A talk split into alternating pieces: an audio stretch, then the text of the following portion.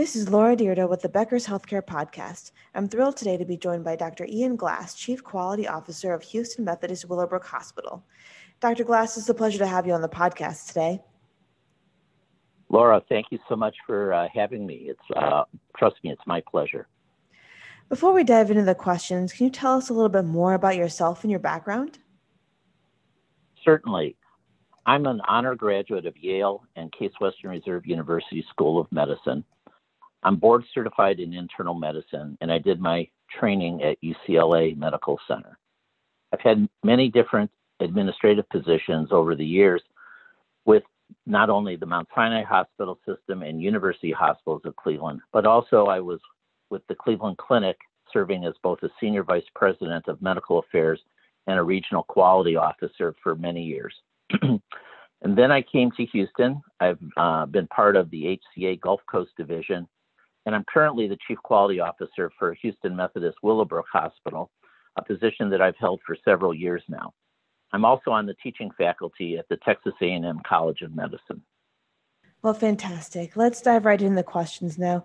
I was wondering if you could talk a little bit about the biggest risk you've taken in your career that paid off. Laura, my biggest risk uh, was transitioning from full time clinical practice of internal medicine into administrative medicine. When you're in private practice, you're very self reliant. On the administrative side, however, you have to function as a team member all the time, and you also have a boss.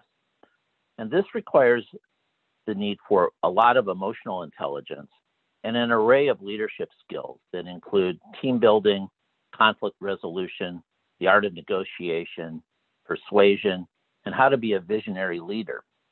And some of those skills I had to learn, and others I developed more deeply when I transitioned into the administrative side.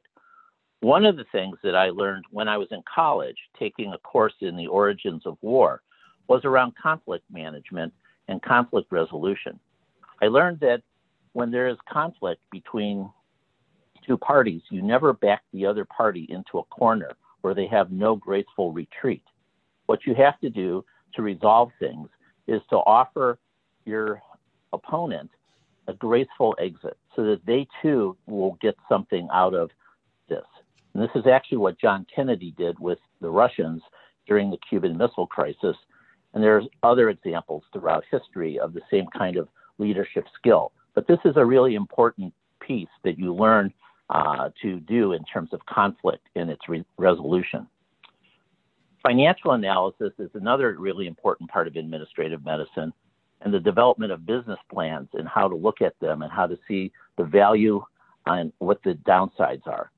And finally, and I think one of the most important things that I've learned is around stakeholder identification and stakeholder management. You have to be able to identify who are the people and who are the entities that have concern and or who have real interest in what it is that you're doing and then be able to address those interests and be able to be successful. So those are some of the things that I've learned uh, on the administrative side uh, as I transitioned. That's so interesting to hear about those differences between just purely focusing on the clinical side of medicine versus coming into the administrative side, needing to understand business and the financial analysis, business plans, and then, as you mentioned, team management as well, and looking at conflict resolution. Now, I'm wondering, you know, as you have taken all these lessons that you've learned throughout your career, what have you done differently to make sure that you're successful?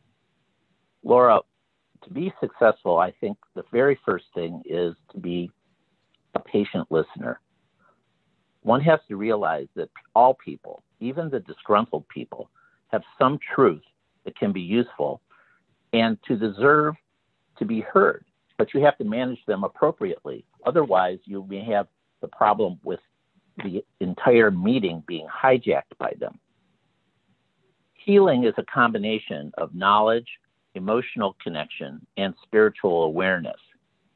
And I try to go through life with a great amount of gratitude and humility because I realize that all gifts are from God.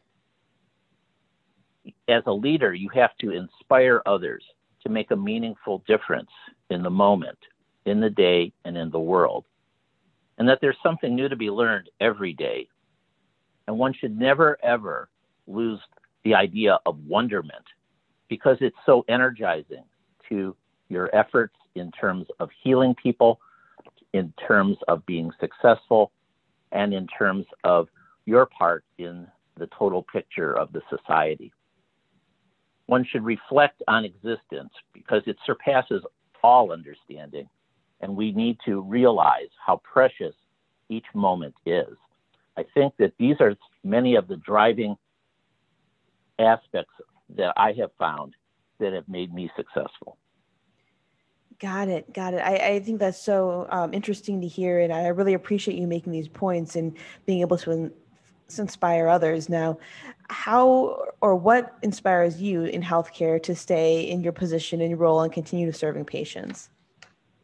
I think that in order to be inspirational, one has to have a vision. And for me, the vision really is about how we interact with each other and how we hold all of our interactions to be a sacred honor, that they really are about how we are going to make a difference in each patient's life, in those their families' lives, so that we can help in the healing of the society.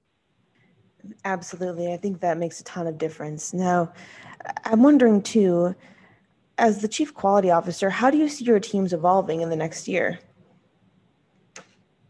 Laura, we use a lean methodology at Houston Methodist Willowbrook for process improvement. And it is our tool that enhances quality and patient safety. Lean was first developed in the automobile industry. It was utilized in order to be more efficient and to reduce error. We have taken that, as many other organizations have, and utilized it so that we can learn from everything that we do. Safety at the patient's bedside is so important, and we try to highlight that every day with learned lessons as well as our quality priorities so that we're always promoting the safest environment with excellence in uh, quality and also promoting appropriate escalation of events so that no patient is ever in a place of jeopardy. A culture of safety really requires that each team member feel valued as well. And we use our huddle boards where we all gather and look at the items of the day, what are the priorities, what are the issues that need resolved. And this is where people place their ideas and concerns that need to be addressed, and then they can be uh, handled appropriately. We use more multidisciplinary care teams so that we're more efficient in delivering the care. And that we have again it's a, the idea of stakeholder management because we're all stakeholders. We use more root cause analysis and tabletop analysis with auditing and accountability in order to ensure that the safest care is delivered all the time. We do many deep dives on hospital acquired infections and hospital acquired conditions to improve safety and those learned lessons are shared with the sister hospitals within the Houston Methodist system. And we all learn from each other. And it is a wonderful collaboration that is really uh, have been energizing. We have robust systems that disseminate that information. And we also pay great attention to innovation so that we can move forward with the right efforts and be able to give the most efficient and safest care possible. Finally, we try to have it so that Houston Methodist Willowbrook and our other sister hospitals act as incubator sites so that we can have new process improvements and test them out and see whether or not they will be of value to our whole system and beyond our system. So this has been really an important aspect of where our team evolution has been occurring and will continue on through the next several years and will be very important for this next coming year. Dr. Glass, I was wondering, could you provide an example of a project or initiative that has really gone well that you've put through this process and incubated and then disseminated to some of the other hospitals? Laura, we had an interesting process improvement plan where we were going to improve our efficiency in our operating rooms in terms of their turnover. And what we found was that two people can clean a room faster than five people can. Because the two people who are cleaning the rooms know exactly what needs to be done and in what order. When you have five people in the room, it doesn't work quite that way. And what we learned from this experience was that we could get 18 minutes off the turnaround time for every one of our OR rooms, which was fantastic. So we then brought this to the attention of our entire system in the System Surgery Council, and we're able then to disseminate all of this information to everyone. And we were able to utilize our lean process to continue this forward. And this has really been a game changer, saving several hours every day in terms of OR time turnover. That's really impressive, Dr. Glass. Thank you so much for sharing that example with us. Now, before we wrap up our conversation, can you share three trends in healthcare that you're following most closely today? Laura, I have been so impressed with telehealth and virtual visiting, and we are moving forward with this at a breakneck speed. Before this pandemic, we had virtual visits already in the Houston Methodist system. We just leveraged this and made it so that we could see several hundreds of thousands of patients annually by virtual visits. Telehealth is here to stay, and the remote monitoring of patients for blood pressure, diabetes management, telepsychiatry, virtual intensive care unit monitoring, and consults for rural areas that otherwise would not have access to a tertiary or quaternary healthcare system can now be had with this telehealth. In addition, I stay abreast of developments in terms of software and artificial intelligence enhancements, such as ACR Select, which helps to improve care coordination, utilization of resources, especially around imaging, and also we work hard on diminishing readmission rates. Finally, the development of medical staffs and physician leadership is a really important trend that needs to continue. This pandemic has shown that all healthcare workers are prone to burnout, moral injury, second victim, and especially physicians. And so, enhancing resiliency, enhancing the ability to mentor, enhancing mindfulness where one is focused in the moment to deliver the finest care and without any errors. These are really important concepts.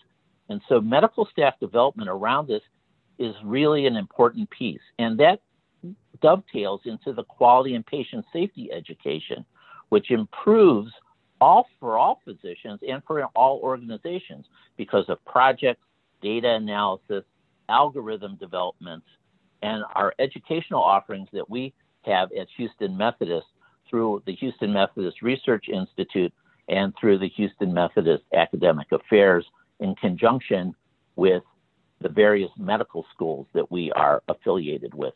So this has really been the three big trends I see. Dr. Glass, thank you so much for being here today. This has been a really fascinating discussion, and I'm excited to speak with you again in the future. Laura, thank you so much for having me. I hope that I've been able to share some ideas with other people who will hear the podcast, and it has been uh, my honor. Thank you so much.